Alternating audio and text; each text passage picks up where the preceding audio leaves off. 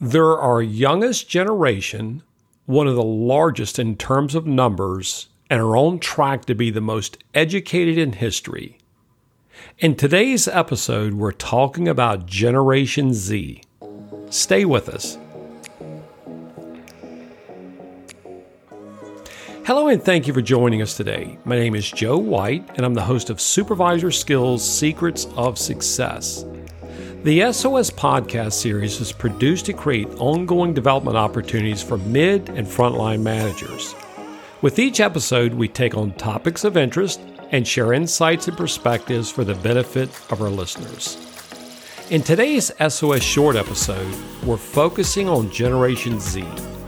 We're going to be talking about who they are, what they value, and what they expect from employers. Today's podcast is built around a number of questions we routinely get from managers and supervisors. We hope to shed some light on the topic and share some information you'll be able to use right away. Gen Z, who are they? As previously mentioned, they're the youngest of five generations now in the workplace. Born between 1997 and 2012, their ages now range from the early teens to the mid 20s. In terms of size, the Gen Z population is around 68 million in the US. Globally, Gen Z makes up 32% of the world's population. In numbers, that equates to about 2.4 billion. By 2025, Gen Z employees will make up one fourth of the workforce. As for demographics, Gen Z is by large measure the most diverse generation ever. According to Pew Research, nearly 50% of those living in the U.S. are ethnic minorities. Diversity and inclusion are top priorities for Gen Z. If it's not a demonstrated cultural trait, you're going to find it very difficult to recruit them and even more difficult to retain them. What makes Gen Z unique or different? They're the first generation considered to be digital natives. Whereas millennials were considered digital pioneers, Gen Z was born into a world where advanced digital technology already existed. Access to information for Gen Z has always been instant. More than half spend 10 hours a day or more on electronic devices. They've witnessed rapid innovation and continuous change, and they're uniquely independent by nature and look to social media to network with others that share common values. Why is this important? While Gen Z is connected and well informed, they have a tendency to feel isolated and often struggle with social or interpersonal skills. On the job, this can result in higher levels of stress and anxiety, something most frontline supervisors aren't prepared to deal with. Mental health is an area of growing concern for most employers. As we further integrate Gen Z into the workforce, the need for enhanced skills in this area will become increasingly important. So, what can you do? How can you work more effectively with Gen Z employees? One, get to know them and help them get to know you. While Gen Z routinely communicates electronically, they actually prefer in person communication. In terms of what Gen Z looks for in a boss, it's honesty and integrity. More than any previous generation, they want to know that you care about them and can relate to issues important to them. Make sure your actions and example demonstrate these things in all that you do, and your credibility with them will soar. Two, treat them as individuals. While this podcast is intended to capture traits and characteristics of an entire generation, it doesn't portray details specific to any one person. Find out what each of your employees value most and look for points to connect with them through common or shared interest. Where differences do exist, respect them and do everything you can to not let them become barriers.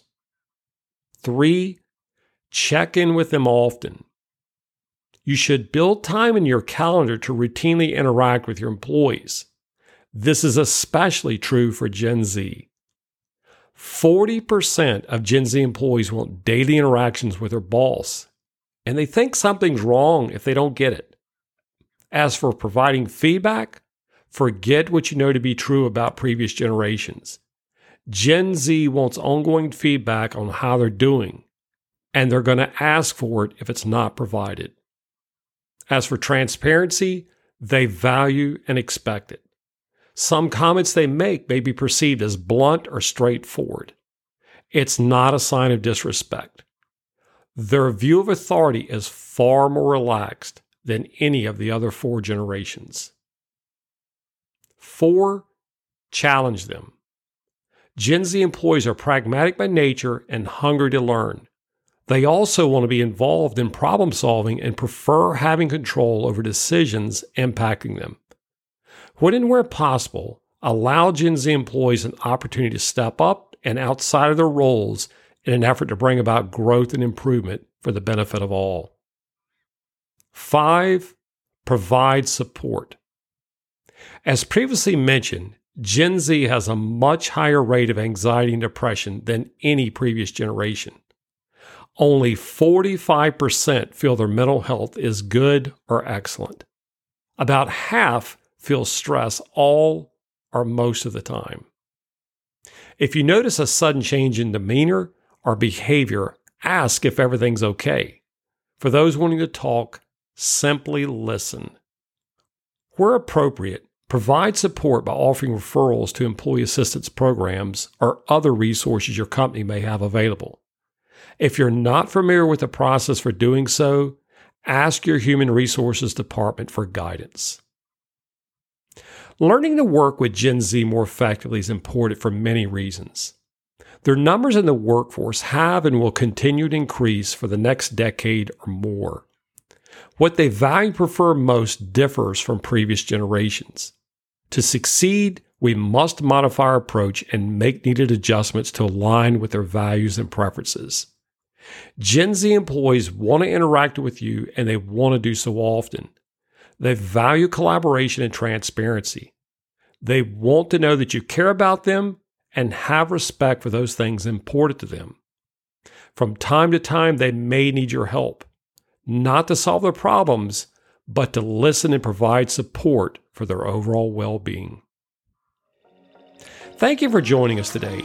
It's my sincere hope that you found this topic and discussion of value and benefit. We look forward to sharing additional podcasts with you in the months ahead and welcome any suggestions you might have for topics you would like to see us cover. We're always looking for guests and enjoy sharing insights and success stories from the field.